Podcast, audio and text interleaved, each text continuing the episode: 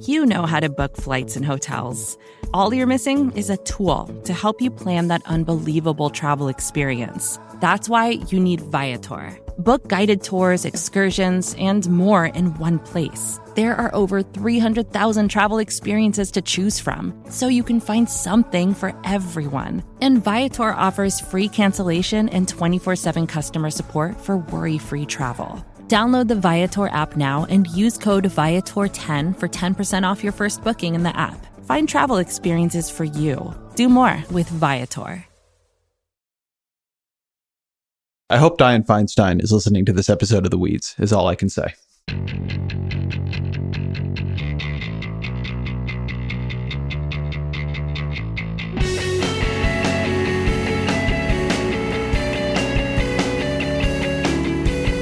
Hello, welcome to another episode of The Weeds on the Vox Media Podcast Network. I'm Matthew Iglesias, here today with Ezra Klein, and we wanted to talk about the Senate and about Mitch McConnell, things that are on people's minds lately. That Ezra, recently had a great piece about sort of McConnell and his role in the evolution of the Senate. I had some thoughts about it, but I think we'll start off by just letting Ezra explain. What's your take on this, and how did you come to sort of see McConnell's role this way? So I've been thinking about McConnell for years because he often ends up being the single most both important and honest player in legislative politics, the person who is explaining what the incentives of the institutions actually are, as other people more or less follow them but pretend to be resisting them or don't or whatever it might be. So for the past couple of months, and people know this from the filibuster episode, I've been talking to particularly Senate Democrats about the filibuster. And I mentioned there that I was struck to see the ice cracking on how a lot of moderate Democrats or, mainstream Democrats were talking about the filibuster, that people who had always been completely opposed to its abolition or change or reform were suddenly saying to me, something may need to change here. Joe Biden, when I asked him about the filibuster, he said, well, we'll see how obstreperous the Republicans are. And in all these cases, the answer is really the same. People were willing to rethink the Senate because of Mitch McConnell. Like, they all said this to me, that they just understood. And this is a really, I think, underappreciated ideological / procedural difference from 2009, when Democrats came in with the majority around Obama. In 2009, Senate Democrats believed, and Barack Obama believed, they could get the Senate to work the way it had in the past. That Max Baucus, the Senate Finance Chairman for the Democrats back then, could cut a deal with Republican ranking member Chuck Grassley, and that's how they would do healthcare. And that, like, Ted Kennedy would cut a deal with Orrin Hatch on something else, and that's how they would do, whatever it might be. And it was going to go down the line that way. And McConnell disabused them of that understanding of the Senate over the course of 8 years. It just is gone. None of them believe, including the people who used to think that way, that you can get anything done by trying to get support from the Republican Party when you're a Democratic majority. So that was happening here in the background in, I think, a really important way. And then you get Garland, of course, which was the single most radicalizing thing that happened in the Senate to Democrats, and maybe in the country, even more so than Trump in a way, to Democrats during this period. But now you have Ginsburg and the post-Ginsburg reversal of the McConnell rule. McConnell last time says that the American people deserve a voice in who the next nominee will be, and so we're going to wait for the election. And this year says, haha, just kidding. And in the aftermath of that, what Democrats are now considering in very serious ways, I think, is really necessary. Not just getting rid of the filibuster, but D.C. and Puerto Rico, which I hate it when that is framed as some kind of reprisal mechanism. Like, residents of D.C. and Puerto Rico deserve representation because they're American citizens, but also potentially adding justices to the Supreme Court if McConnell goes through with this, because if McConnell says the only thing that matters on the court is the power you have to make appointments, well, they have a way of doing that, too, if they take the majority. And the big point I want to make on all this is that there is a way of framing this as an endless, tit for tat. And that's sort of true. There's a political scientist named Stephen Smith who calls the Senate syndrome, the ways in which you have this endless pattern of the minority finds new ways to obstruct, and then the majority finds new ways to restrict that obstruction. And that's been accelerating in recent years. But I think the bigger context here is that McConnell is a handmaiden for a change that is needed to happen, a confrontation, even a crisis that is needed to happen. And that doesn't mean it will turn out well. It may not. But we are in a transition between different equilibriums of how American politics worked. We are in the transition between the equilibrium that dominated through the 20th century, in which the two parties were ideologically and demographically quite mixed. They could work together on all kinds of issues. This is the Senate that Joe Biden speaks of with such fondness. And in that Senate, norms were important, traditions were important, rules were often not used to their fullest extent. The filibuster was more powerful in the 20th century than it is today. You needed a two-thirds vote for most of that period to shut it off, but it wasn't used because the norms encouraged senators to be restrained in how they did it. On Supreme Court appointments, these have always been very important votes, but the tradition was that the opposition party would vote to confirm the majority party's nominee or the White House's nominee, so long as that nominee was qualified and not completely extreme. And that has fallen as well. In a way, that makes sense. It's a very ideologically important vote. So why would you confirm the opposition party's nominee? So all this has been happening. And I think what we're seeing with McConnell, who is in some ways a very weak Senate leader, I think maybe wanted to be something different, but has ended up sort of very much submitting to these forces to keep his seat, to keep the Republican Party together. He's been this real accelerant for polarization in the Senate. And though he's had a big effect on the Senate himself as a leader in rules changes he's made, in stratagems he's pioneered. But I really do think, in an optimistic possibility, not an optimistic prediction here, I really think that his biggest effect on the Senate may in the long term be that he convinces Democrats to democratize the Senate, and through the Senate and through what can then pass American politics, and kind of like bring a period in American politics that is more fit for an era of polarized parties, which is, in a period like that, you need majorities to be able to govern so they can like run on things, get the thing done, and then run for re-election on the thing.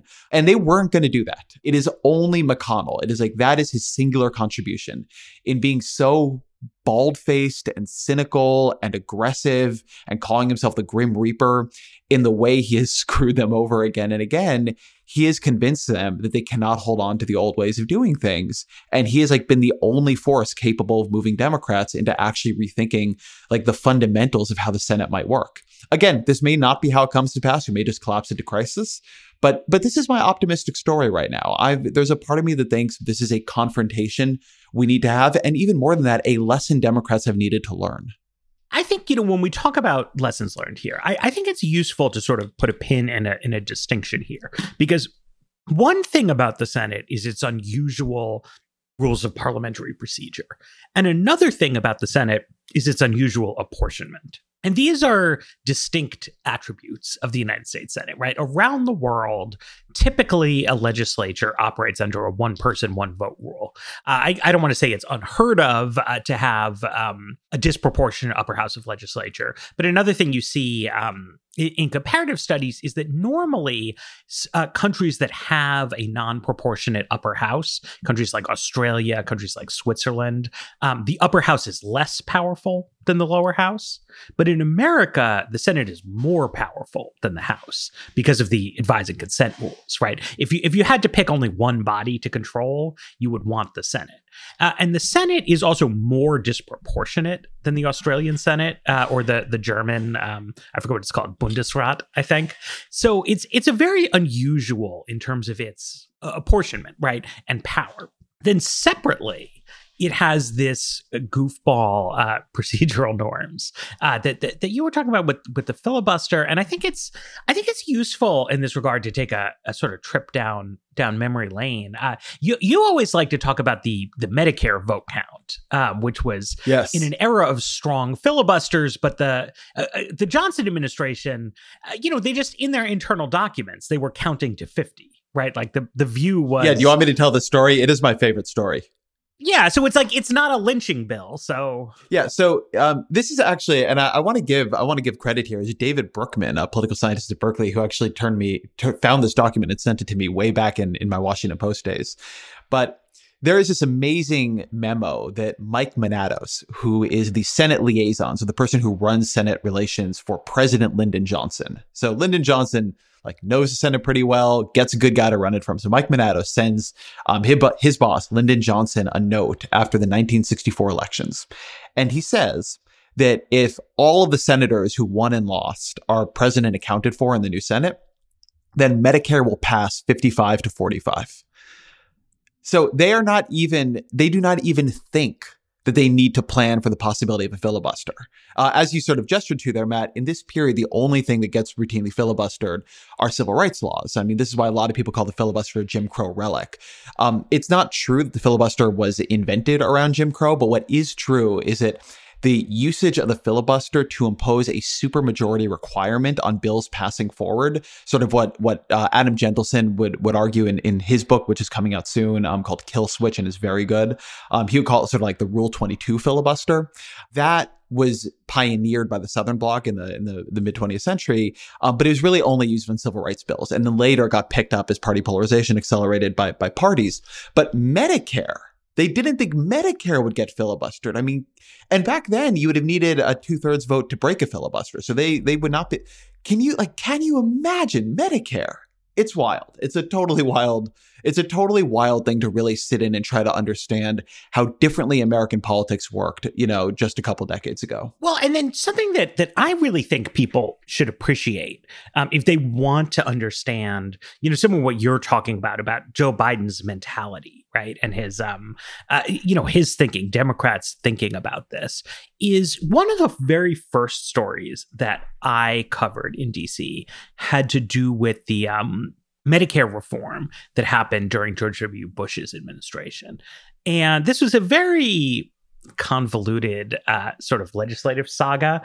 But the upshot of it was that one version of a Medicare prescription drug benefit passed the House and another version passed the Senate.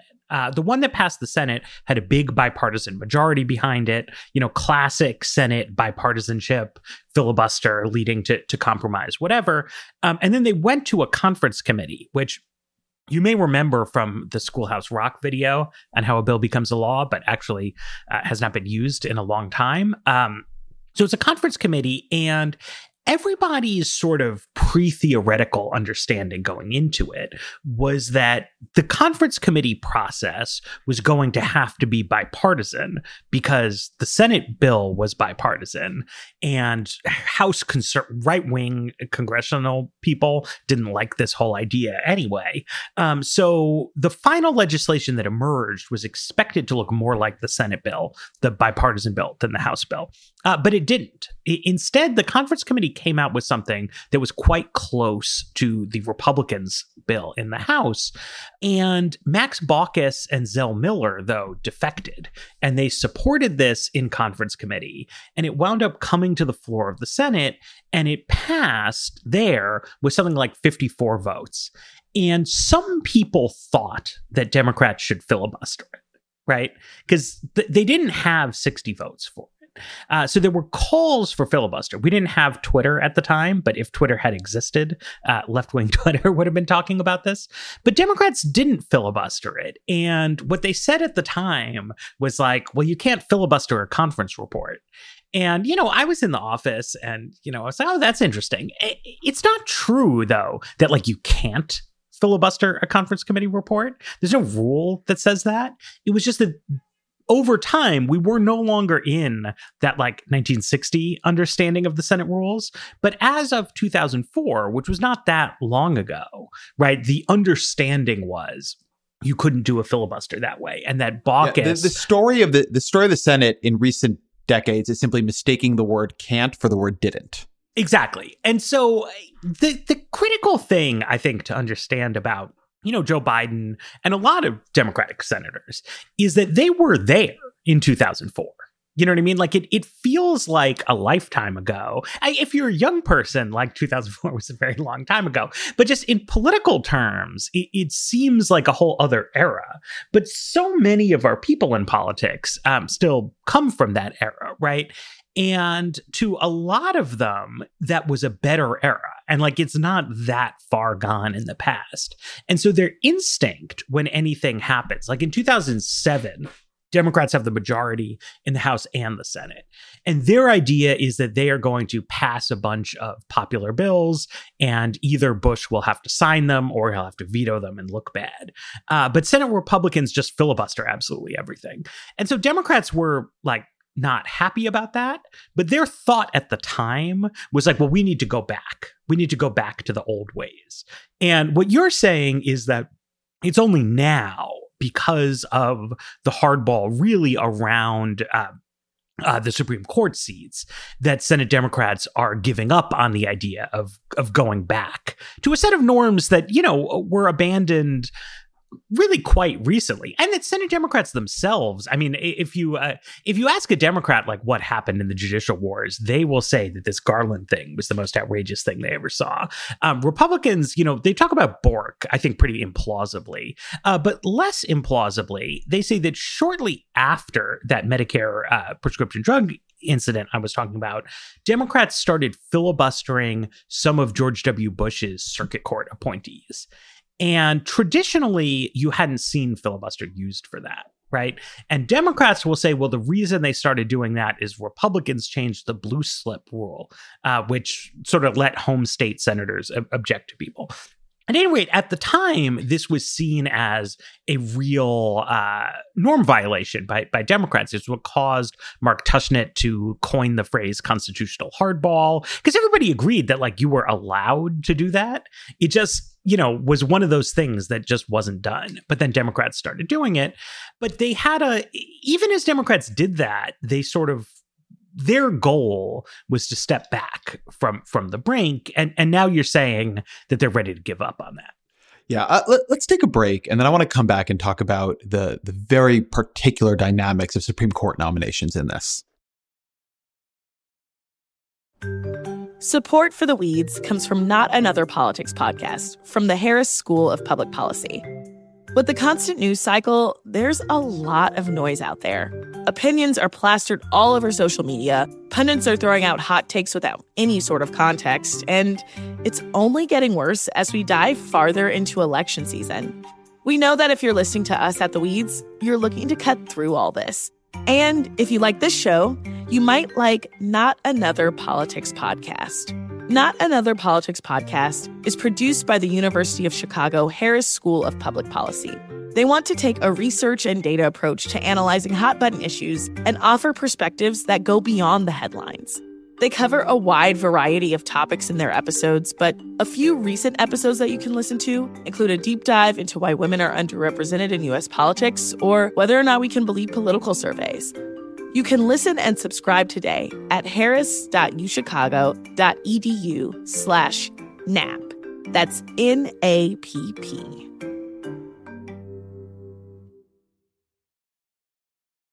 So I'm about to make an argument that a lot of liberals don't love it when I make. And I make this in some detail in my book, but I think it's important to think about now, because I want to think about for a minute the very weird space Supreme Court nominations have occupied traditionally. And so I want to phrase the question this way. What did Mitch McConnell do wrong with Merrick Garland? There is no doubt that in the 2015-2016 Senate session, the single most ideologically and policy-oriented and consequential vote on a policy level was the vote or the non-vote over Merrick Garland. The question of whether or not the Supreme Court would flip from a 5-4 conservative majority to a 5-4 liberal majority. I mean, nothing was that important. And so Merrick Garland is nominated, and he's a good, qualified, moderate nominee. He's a nominee that Obama thinks will put pressure on Republicans to confirm him, because Orrin Hatch has said, this is the kind of nominee we should have. And what McConnell does is refuse to hold any hearings. And you could say, like, and I would say, like, that's real dirty pool. But, like, to go to the underlying thing here, what McConnell really does is say the Republican Party is not going to let Barack Obama fill the seat because we don't want him to. We, like, do not believe anybody he picks will be good. We think it will hurt the things we care about, and we think our voters would not want us to fill this seat this way. And, like, and we're just going to fight this one out to the end. And that is how everything in politics has worked at that point. So, like, why is that a surprise, right? McConnell stopped everything he could on every legislative project that Barack Obama ever tried. He stopped everything he could on every, like, judicial nominee, on every executive branch nominee that Obama ever tried. So, like, why is Garland a surprise? And the answer is that traditionally Supreme Court nominations were treated as non-ideological votes. And when I began really looking into this and studying it and reporting on it, the thing that I didn't appreciate is that there was a real logic to that. For most of the 20th century, which party nominated a Supreme Court justice did not tell you very much about how that justice would vote. The parties themselves were ideologically mixed. They did not have things like the Federalist Society that had been like loyally recruiting foot soldiers and then testing them forever to like bring them up the ranks of American politics. And the pressure in all directions is weaker. And so you would consistently have these Democratic and Republican nominees who'd go in and just vote in a completely different way. Republican nominees would become important liberal icons on the court like Earl Warren. Democratic nominees would become conservative like Byron White. I think I'm remembering who that is correctly. And so it kind of trade back and forth. So in this era of ideologically mixed parties, the Supreme Court nominations, it's not that the stakes are less consequential, but the ideological stakes are a lot lower. And then because of these failures, right, because Republicans are so upset about what happens with, say, David Souter, the parties begin to figure out how to vet their, as the parties polarize and become more ideologically disciplined, they begin to figure out how to vet their nominees better. And the interest group lobbying on it becomes a lot more intense, becomes much more intense. Right? So you begin to have what you might call like the end of ideological failures. You stop having like Republicans put up people who become liberals, Democrats put up people who become conservatives on the court, or seen that way. And as that happens, the court itself begins to polarize. So like Robert Bork is a good example of this, a very extreme conservative figure, and Democrats reject him. And you're still in a transition period there, because then Antonin Scalia is nominated to the court and appointed to the court. I believe it's unanimous. And Ginsburg is very close to that and under Clinton. But so what begins to happen then is these picks begin to get treated more ideologically because they are ideological. And then McConnell goes all the way with that and says, we don't care about the qualifications at all. We will treat the qualifications as literally irrelevant, and just say that the principle is we're not going to do this. What's weird, though, I like your kind of like contrarian defense of McConnell here. But the weird thing is that like he didn't actually say what you're saying here, right? No, he invented this fake procedural norm. And I mean, on one level, like, does it matter, right? Like, I think when people write the history books, the correct way to gloss this will be Republicans controlled the Senate and they didn't want to confirm a Democratic nominee. But like, he could have said, look, we're not going to confirm a Democratic nominee because we disagree with their judicial philosophy. Or he could have said, sure, we'll hold the vote on Garland, but we'll bring him down. But instead, he said his stated reason for not holding a vote on Garland was nothing to do with ideology. It was this thing about not confirming justices in an election year. And I mean, I think if you want to understand like the rage of Senate Democrats, the fact that he came up with this fake reason is important there. I think that's right. So I make that argument in my piece as well. And I totally agree with that. What I'm just saying, the point I'm trying to make with this like semi-contrarian look at this is simply to say that the logic of the old system was actually stranger than the logic of the new one. I mean, what you're dealing with there is that for the Senate to work, and this is like my big point about this that I want people to take away, not that McConnell's right. Like, obviously, I don't like Mitch McConnell's influence on American politics. But the big point I want people to take away is it the Senate of yesteryear routinely demanded that senators betray their ideological commitments and restrain themselves from using the power they have to affect the outcomes they want under the rules, not under cheating, under the rules, the powers they actually held, in order to keep the place working. The place did not work off of its rules. The place worked off of the ways that norms and restraint and traditions kept people from playing to the extent of the rules. And as those norms and restraints and like the mixed ideological coalitions that led to them have fallen, what we see, and this is the transition we are currently in, what we see is that the rules of the Senate are not compatible with ideologically polarized parties. You cannot run it this way. It will destroy. It will either keep America from governing, or it will lead to a constitutional crisis nobody can solve, or an illegitimacy crisis, by the way, which I think is potentially very near at hand that nobody can solve. And so we have a Senate that I would say, like, in some logical way, never really made any sense at all, but it worked. And you know what? It didn't work for everybody. And I think that's important to say, too, right? Like, it didn't work for African Americans for most of the 20th century, but it, like, unto itself, the people who were in the Senate, they thought it worked. And now everybody agrees it basically just doesn't. And so what's happening is you need rules. You had norms before that reflected the composition of the Senate and the way the players actually acted. And you need rules now that do so. Because what McConnell figured out, which is not a crazy thing to have understood, although I like the amount of hypocrisy and lying is very galling.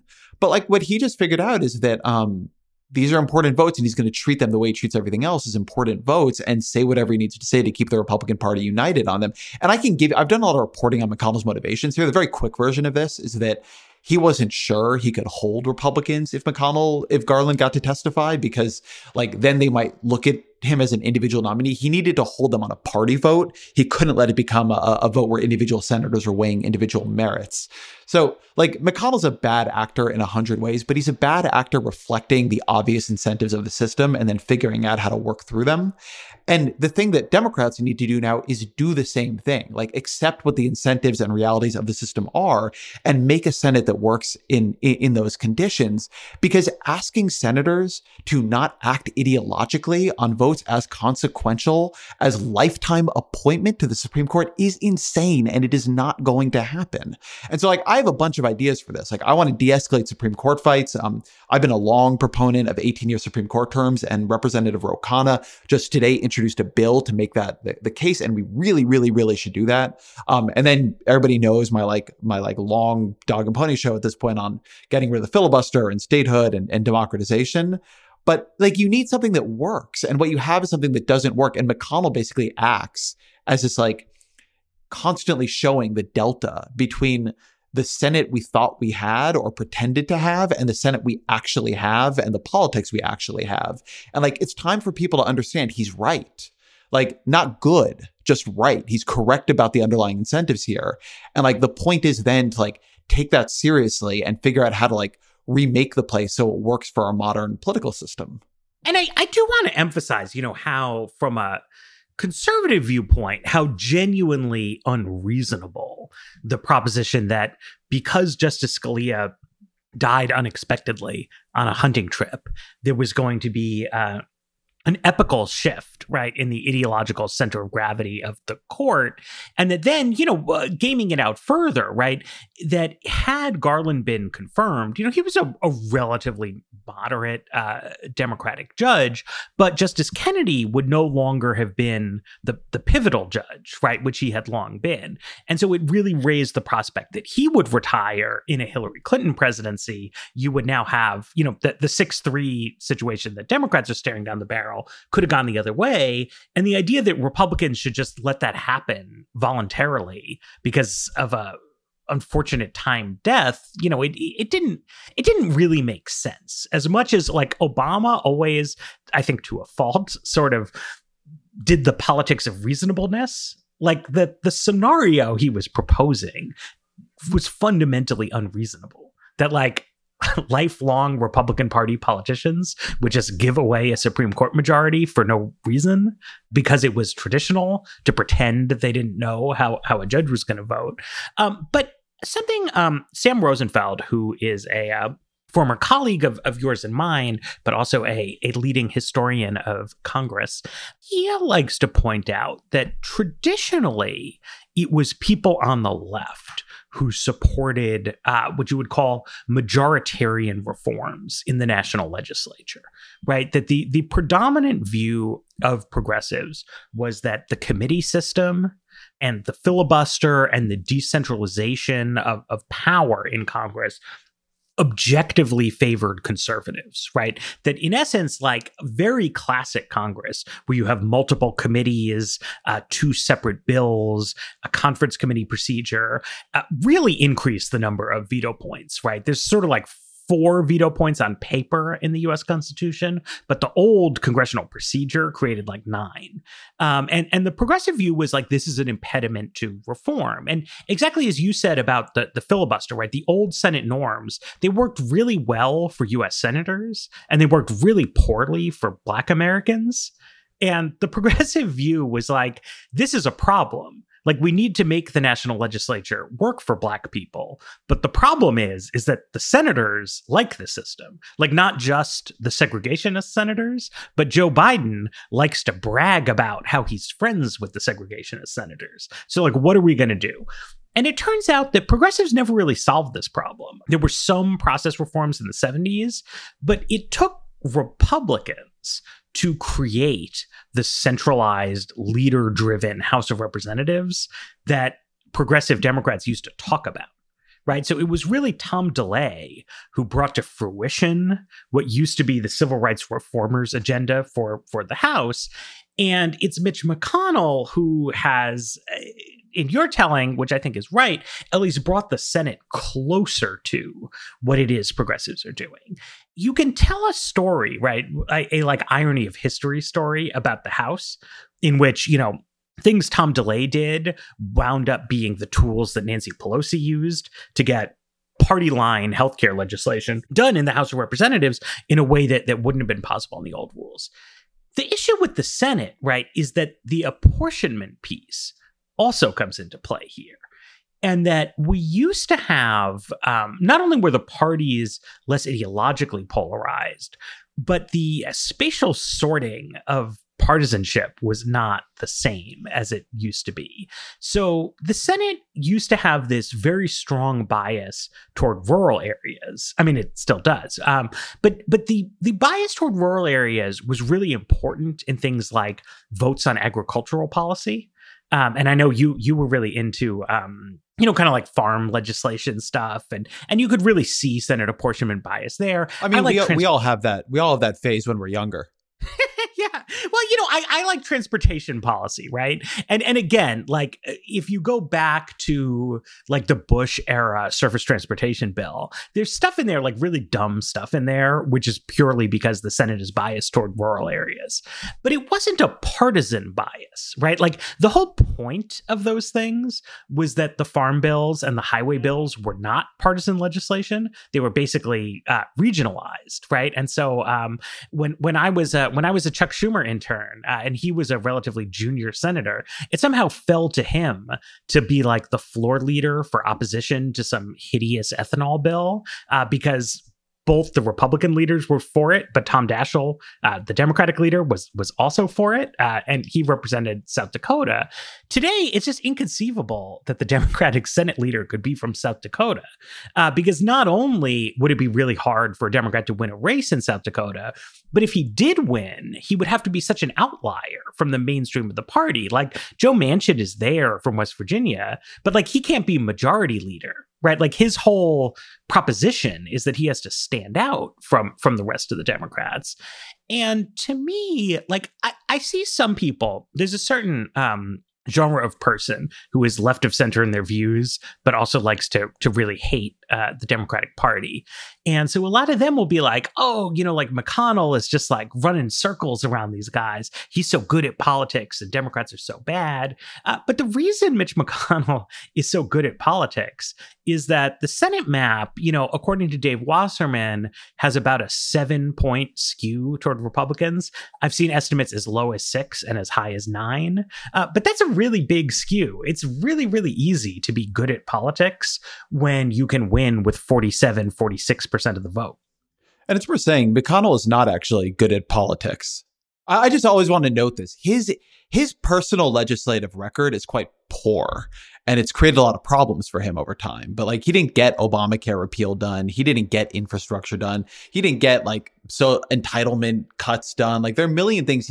He's very good at opposition. Like, this is, I think, the key thing to understand about McConnell. He's a genius opposition leader. And genius may be going too far, but just like, he really holds his party together well in opposition. He is not a very good constructive leader. The reason judicial stuff has become the center of his whole world is it is the lowest common denominator thing where he can always hold the Republican Party together and get something done, precisely because he's not able to hold them together on the more complicated, legislative bargaining space of actual bills, where he does not have a very strong record at all. And also, I mean, he's not good at the part of politics where you try to be popular and win more votes than the other guys, right? Yes. That if the story of the 2018 Senate midterms had been that because Democrats got far more votes than Republicans, Democrats had majority control of the Senate, then we would be not looking at Mitch McConnell as a visionary legislative leader. We'd be saying, wow, he okayed a bunch of unpopular stuff, and then he lost the election. And now Justice Ginsburg has passed away, but the seat's going to be held open, just like Garland's seat was, except that they also lost the popular vote in 2016 in the Senate, right? So it's... And in the presidency. Right. So he wields power ruthlessly. And he's clear-sighted, I think. I think this is where McConnell does stand out, is that he is unsentimental, right? Yes. He is also an old guy who's been in the Senate for a long time, and I'm sure on some level understands why it is that other colleagues of his vintage are nostalgic for the 80s Senate, and he may feel that nostalgia in his heart, but he does not let it influence his decision-making, right? He does look at the board as it exists and make the right moves, which not everybody in the Senate does. Like, they are actors who follow institutional incentives, but they are also human beings. And I think, like, if you look at Democrats' behavior in 2009, I mean, part of the story is that more moderate senators, you know, really wanted bipartisan cover. But clearly part of the story is that they overestimated themselves. You know what I mean? Like, they really thought that if they had a long enough conversation with Chuck Grassley, something good was going to happen. And they didn't want to just give up on that. So McConnell's shrewd, but he's not a great constructive policymaker, as you were saying. And he's also not popular, but he's playing hardball on this tilted playing field. And Democrats, as it happens, have an okay chance of winning a Senate majority this year. But something that, you know, I've seen from the bowels of the DSCC is, like, Democrats' odds of winning a Senate majority ever again are kind of surprisingly bad. Yes. If you run the numbers on this because of the way population is going, if they don't do something to, like, make America, like, more small D democratic, and this can include things like D.C. and Puerto Rico, they're just facing down a pretty much an endless, unbelievable deficit. I want to pick up on a couple of things you said here, though, because I do want to I want to note two possible objections and consider them for a second. One is, like, is this just the Democratic narrative that we're offering here? Like, are Democrats exactly as obstructionist, you know, exactly as aggressive on rulemaking?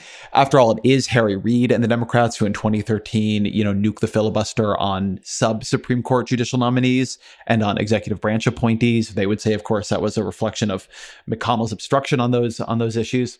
And what I would say, if you want to look at this, is look at the difference between how Senate Democrats act in the Bush years and how Senate Republicans act in the Obama years. So Bush comes in, Democrats, a good substantial number of them in the Senate, they work with him on the Bush tax cuts in the first round.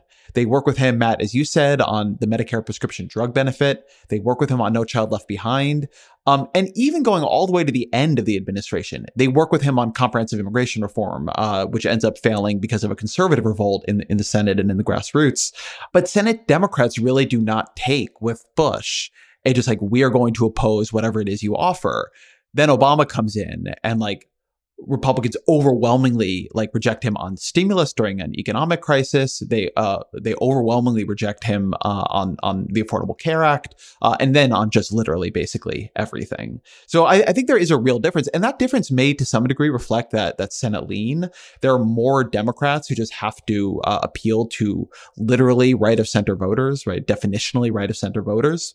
But it's not the only thing going on there, and I think there's all kinds of interesting stuff about Democrats being a more transactionalist policy party and Republicans being a more sort of, like, in the political science literature, like, principled ideological party and so on. The other thing I want to touch on here is the fear, because I've offered a bit of the optimistic version of this, but a fear around, like, an endless cycle of escalation, which can be a failure mode for political systems. And I've heard this from Senate Democrats who are afraid of where all this is going. I've heard it from political scientists. So, like, imagine the world we're talking about comes into play, and Democrats come in a year, and they get rid of the filibuster, and they, you know, add 2 justices to the court, and they make D.C. and Puerto Rico states. And then Republicans come in a couple years later, like, there's a recession, you know, at the end of Joe Biden's term, or, you know, you can pick your hypothetical here. And they, I don't know, they, like, Mark Levin was like, we're going to break Florida into 2 and make Guam a state, and, like, had all these, like, your counter hardball things. And I think that's a real risk here. You're just going to see a kind of like an escalation of attempts to, like, one thing about the rules is the rules can just be changed for whomever has political power. That's why, to me, the really important thing is to make the Senate reasonably small d democratic and make elections count, because like then the American people can weigh in. Like, there are breaks here that are not simply like how much would the senators like to control the Senate? Like, there are breaks in terms of democracy and voters and like what people are willing to accept and what like policy they do and don't like in terms of its outcomes and what people like. A lot of people in states are not going to want their states broken up. So I don't think that there is an endless leeway to just do whatever you want if we get into a tit for tat. But I do think it's something at least worth considering. I mean, to me, that's why the fundamental question for me is always, how do you structure the incentives of a political system well? And I tend to think democracy is like the least bad of the incentives you can use. But, you know, we are in a moment here where we are transitioning from a political system that, again, to maybe like shorthand what we said here, like worked okay, but at the cost of racial exclusion, right? Worked okay, but as what Ian Haney-Lopez calls a Herrenvolk democracy. It was like a democracy for white people. And then as it becomes more egalitarian, begins to come under much more stress. And that's a story I tell at some length in my book, Why We're Polarized.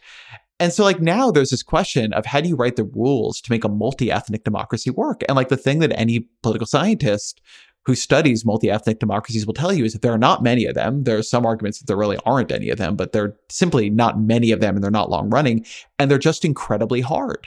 And so we are it is worth saying, like, we are as a country right now facing a very difficult path to do something at a scale no one has ever done before, which is create a functional, stable, multi-ethnic democracy of 300 million people. And if people listen to you, 1 billion people. And that's a really difficult thing that has the possibility for failure and crisis built into it, like inextricably. And it's just worth appreciating, like, that is where we are. Like, that is the political task of our age. A complexity on this that I think is worth considering is that, you know, one reason the parties are not symmetrical on obstruction, I think, is that Republicans view the government stepping in to kind of like solve people's problems, you know, like coming in with money to stimulate the economy, for example, as a concession to political reality that you sort of reluctantly make, right? But like their view is that like the government should not be doing a lot of stuff to help people out with their lives. Whereas Democrats feel cross-pressured, right? Like when Trump comes to them and is like, hey, like we got to get the economy going. Like on the one hand, you know, Democrats are not so naive as to not see that like Trump would like to win the election and he wants to run on a strong economy, but also like stepping in with programs, right? Like dreaming up this $600 unemployment insurance or the special pandemic unemployment assistance program. Like that's what Democrats feel they're here to do in the legislature. So just saying no, like it doesn't suit them. Like it's not what they think would be proper. Whereas Republicans are like, A, Obama wants to spend a bunch of money on stuff. B, he wants to do it to boost the economy, which will help him. And so that's like, you know, they don't want to do either of those things. The flip side is that Democrats, I think, get reluctant to do hardball measures, affirmative hardball measures that will let them legislate more, because a lot of Democratic members of Congress don't identify with progressive political activists, right? Like they see their role as being honest brokers between what the left wants and sort of what they would call political reality. Right. So what they need is for there to be a reasonable Republican who comes to the table, and then they can be the crafters of high-minded compromise. Right. So like the theory of the Affordable Care Act was that we're going to use like these market mechanisms to achieve the progressive dream of universal health care. And it wound up being, I think, like a little embarrassing to the architects of that program that they couldn't get any Republican votes for it, because it meant at the end of the day that they had to admit that they themselves were the ones who wanted to rely on market mechanisms and the private health insurance system, that like there was nobody other than moderate Democrats to insist on those things, and they wound up insisting on them. But the place they're more comfortable operating in is, we brilliantly struck this deal with Orrin Hatch, so here you go, right? They're supposed to be like legislative maestros.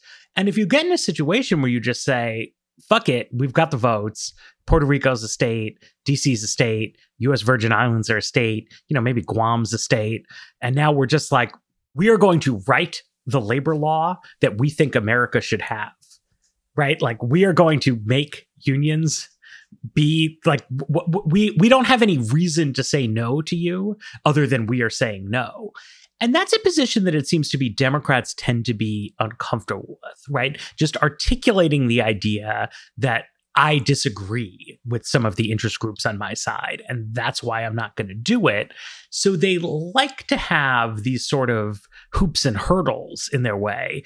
One of the funniest things that ever happened was like, when 60 Democrats all said they were going to vote for the Employee Free Choice Act during the 2008 elections, and then Democrats did better than they were expecting to. So suddenly they had 60 votes for this bill, and they had to like embarrassingly admit a bunch of them that they didn't actually want to vote for it, and it wound up not happening.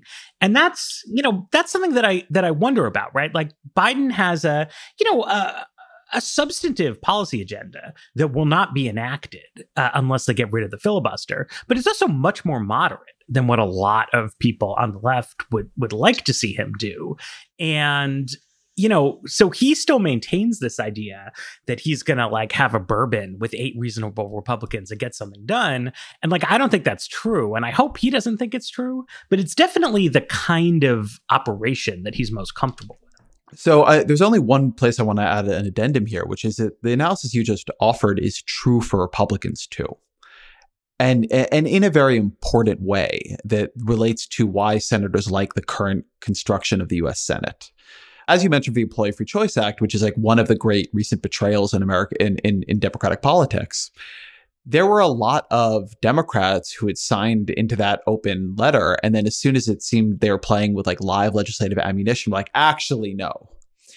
And people often ask the question of like, well, if Mitch McConnell is so ruthless, why hasn't he gotten rid of the filibuster? And the answer is that he doesn't want to.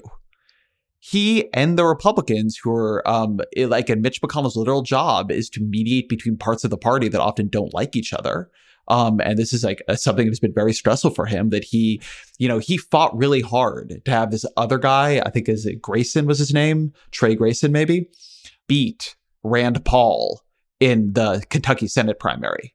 And then Rand Paul won. And like, that was a huge humiliation for Mitch McConnell. Mitch McConnell then takes on Rand Paul's campaign manager as Mitch McConnell's own campaign manager in his next election in order to forestall a Tea Party challenge to him. Then there's leaked audio that comes out where Mitch McConnell's campaign manager, who's a Tea Party guy who worked for Rand Paul, again, says he's holding his nose to work for Mitch McConnell. And like Mitch McConnell and this guy take a picture where like McConnell's got an arm around him and this guy's holding his nose. But like, and it's like, ha, ha, ha. But like, no, actually, it's super humiliating. And they were just trying to laugh it off. So point is, there's a lot that the sort of Republican base wants to do that Mitch McConnell never wants to take a vote on. Now, when there was something they wanted to do that he wanted to take a vote on, which in this case was confirming Neil Gorsuch to the Supreme Court, they got rid of the Supreme Court filibuster in 2 seconds because they wanted to play with live ammunition. Like, they wanted to confirm that guy to the court. Just as later on, they wanted to confirm Brett Kavanaugh to the court. But they don't want to vote on anything House Republicans send them, just like whatever it is House Republicans can pass. And they don't want to have to fulfill a bunch of their promises, in particular, I think, to social conservatives. We talked about this a bit in the filibuster episode a few weeks back. And I mean, that's a little bit true for Democrats, too.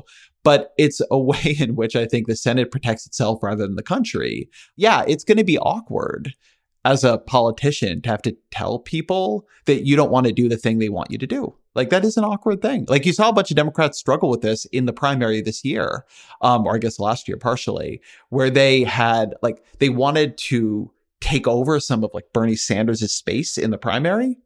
And so they signed on to his Medicare for All bill. But then like Bernie Sanders actually did run again.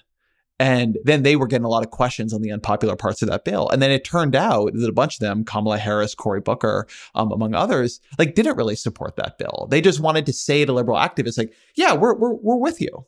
And so like, that's fine, I guess. It's politics and both sides can do it. But like the filibuster and the completely undemocratic nature of the U.S. Senate allows them to have this just unbelievable delta between what they have said they support and what they actually support. And one reason it survives is they like that plausible deniability that, oh, we would have loved to pass this for you, but, you know, Senate rules that you can't do anything about, like God gave them down from Mount Sinai, kept us from doing it. And that's true for McConnell, too. It's not the case, I think, that McConnell's kept the filibuster because he's like such a good guy who loves the Senate.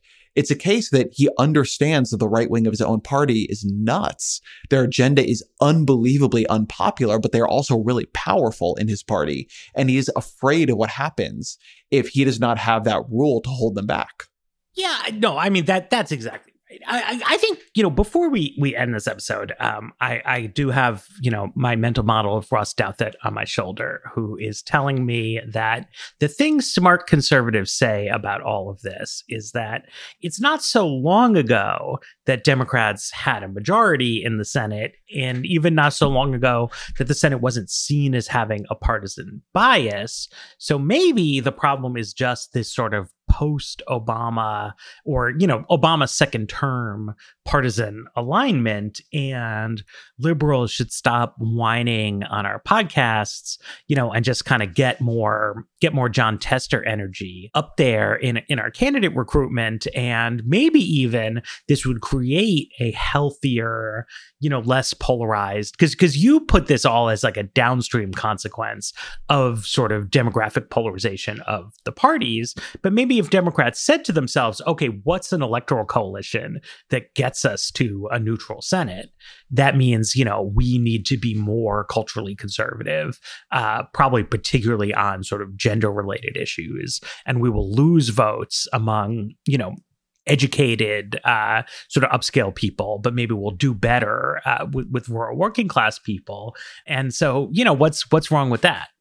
So my question to my friend Ross on this point, which I've seen him making recently, although I will say is a good column today, sort of making my argument that the crisis is needed.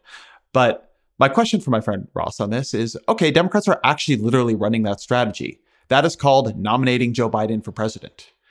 And if they nominate Joe Biden for president and they win an election in which they actually do a little bit better among, say, older white seniors, like, are they going to have cooperation to govern in the Senate from Republicans? And I think the answer we all know with 100% certainty is, of course not. The issue is not that Republicans are going to stop Joe Biden from, like, making it so no government forum ever asks about gender again. The issue is that they're going to stop Joe Biden from expanding healthcare. They're going to stop Joe Biden from passing an opioids bill. They're going to stop Joe Biden from passing pre-K. They're going to stop Joe Biden from making all kinds of, by the way, the working family tax changes that Ross and Raihan put in Grand Old Party years ago, unless Joe Biden basically abuses the rules of the U.S. Senate and uses budget reconciliation to do it. So you can talk all you want about how you can construct different coalitions in American politics. I will also just say, like, I am not super friendly to the idea that we should just endlessly accept the system's unbelievably heavy bias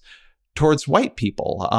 Ross's colleague at the Times, David Leonhardt, did this calculation a couple months back where he said, and I'm running these numbers a little bit from memory, so I could get them wrong, but white people have 0.36 senators per million people, black people something like 0.26 or 0.23, and Hispanics down in the teens.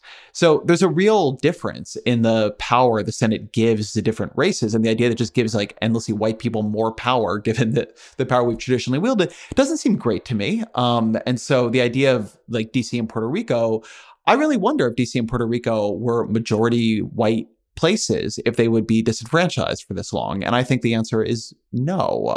Like, you know, non-Hispanic white, like if Puerto Rico was next to Idaho and had Idaho's demographics, I think it would be a state. I mean, there's pretty good evidence for that from the history of New Mexico. Yes. I think this is just not a path to a just Senate. I think the Ross thing that he will say, and he does say, is that Democrats got too used to the Supreme Court taking issues out of Democratic contestation and just like assigning them a constitutional status that can't be broken. So like Ross's big argument is that abortion was pulled out of like Democratic, small d Democratic politics. And then like over the past couple of years, so was gay marriage and more recently, discrimination based on gender. And that like, that is a thing that, you know, maybe Democrats are right about democracy, but it can't just be democracy for like their bread and butter issues. It's going to have to be democracy for issues that like are around equality too. And like, that is the crisis Republicans are forcing here. He's got a column today, I think it was, it's just like, there are kind of two crises here that like, maybe Democrats are right. You need to like have more actual like democracy in the legislature. But maybe Republicans are right that not so much should be taken out of democracy by the courts. I don't think it's really a principled take Republicans are going to play. They're like, for instance, trying to end Obamacare in the courts. But I can see your argument on that we should simply have a weaker Supreme Court and a much more powerful Congress, but the Congress needs to actually represent the country as it exists. Yeah, I mean, I actually think both of these points of his actually point to the idea that Democrats should be fairly extreme in their behavior if they are fortunate enough to win in 2020, because it's, of course, true that I think to an extent, the way Democrats in the Senate played the 2018 midterms was just a tactical error. You know, it's like they knew the map was really bad, and then they just kind of acted like they didn't know that. And, you know, Heidi Heitkamp was going to behave with sort of resistance liberal sensibilities, even though, like, obviously North Dakota didn't support that. But the fact of the matter is, like, that also tells you something, right? Like, Donald Trump was very unpopular throughout 2017, 2018. He won with a minuscule share of the vote. He immediately betrayed a number of his most popular promises. Democrats won in the House with like a huge sweeping majority.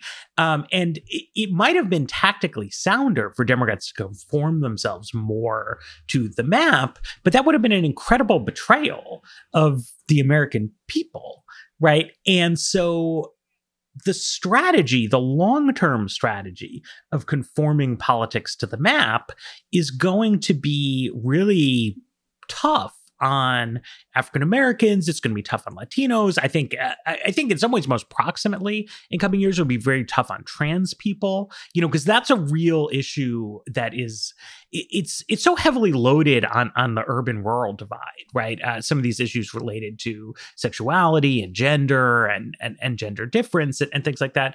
And there's just no good reason that people should have their legitimate interests permanently neglected by the political system. But that means that if Democrats win and they have the chance to change it, like they gotta go, like they need to do it, right? And they need to say that they are doing it for reasons of fairness and political equality, not as some like tit for tat game, because it even if it, in some senators' individual psychology, it is a tit for tat game. It's like actually an important question of principle, and it needs to be seen that way. And I also think, you know, these points about democracy and the judiciary, they cut in favor of court packing because people will say, well, this is a slippery slope and everyone's going to do this all the time. But the reality is that like concurrent majorities are relatively rare. Really big, unpopular Supreme Court decisions are also relatively rare. So even if everybody, quote unquote, packs the courts each time they control the House and the Senate and the White House at the same time that the Supreme Court hands down a decision that they really don't like and that is also unpopular, that's not something you would expect to see happen all that frequently, right? And the expected behavioral reaction of the Supreme Court is just to be a little bit more careful with public opinion. Right. So probably no Citizens United decision, possibly no Roe v. Wade. Right. Under those kind of rules, you'd be more guarded. But the Supreme Court makes tons of rulings. There's divided government all the time. And bringing more issues closer to popular contestation, you know, I think it's not a bad thing. I mean, I was very glad that the Obergefell ruling came down. There was the marriage equality case. But also on a political level, it was like, you could both see why conservatives were frustrated to lose that way in the courts rather than the legislatures. But also from a political standpoint, it's like created this weird out for social conservatives who hold this like incredibly unpopular discriminatory view, and they never had to either like admit that they're wrong or face defeat over it. Like, marriage equality was becoming popular. And then Justice Kennedy sort of, to my mind, like saved Republicans' bacon by just snatching it out. And, you know, I think Democrats should proceed fairly fearlessly on these kind of fronts, which I guess we're just going to agree on. Anyway, I hope Dianne Feinstein is listening to this episode of The Weeds, is all I can say. Yeah, she loves podcasts. So we bring this up because what did Dianne Feinstein say? She said something about how she wants to keep the filibuster. But to the point you're making earlier, and we should wrap, is that Dianne Feinstein really represents like the older guard of Democratic senators, who she represents a very liberal state. It's getting very screwed by the U.S. Senate in composition. And she wants to change nothing because she remembers the Senate as it used to be, you know, 20 years ago, and would like it to look like that. And it's simply small C conservative on that. And I have some, boy, I really do have some sympathy for the position, but for a lot of people, it's not an abstraction. Like, a lot of people are going to live in a warming world. They're going to lose their rights. They're going to lose their healthcare. They're not going to get healthcare. Their country is going to keep falling into like further levels of disrepair, and it's just wild. And so like, it's one thing for Joe Manchin representing like West Virginia, one of the most pro-Trump states in the union, to really try to walk this line in a super careful way. But Dianne Feinstein representing California, it's like insane. And so maybe she's a big Weeds listener, and this episode will have convinced her that democracy is actually important, and that California should have, say, like more of a voice in the U.S. Senate. The whole thing is wild. I'm very frustrated at Dianne Feinstein right now. Yes. Well, with luck, at least some staffers will hear this and can come up with some new talking points to yell at her with. Okay. Thanks, Ezra. Thanks, Senator Feinstein, if you were listening. Thanks, as always, to our sponsors, our producer, Jeffrey Geld, and The Weeds will be back on Tuesday.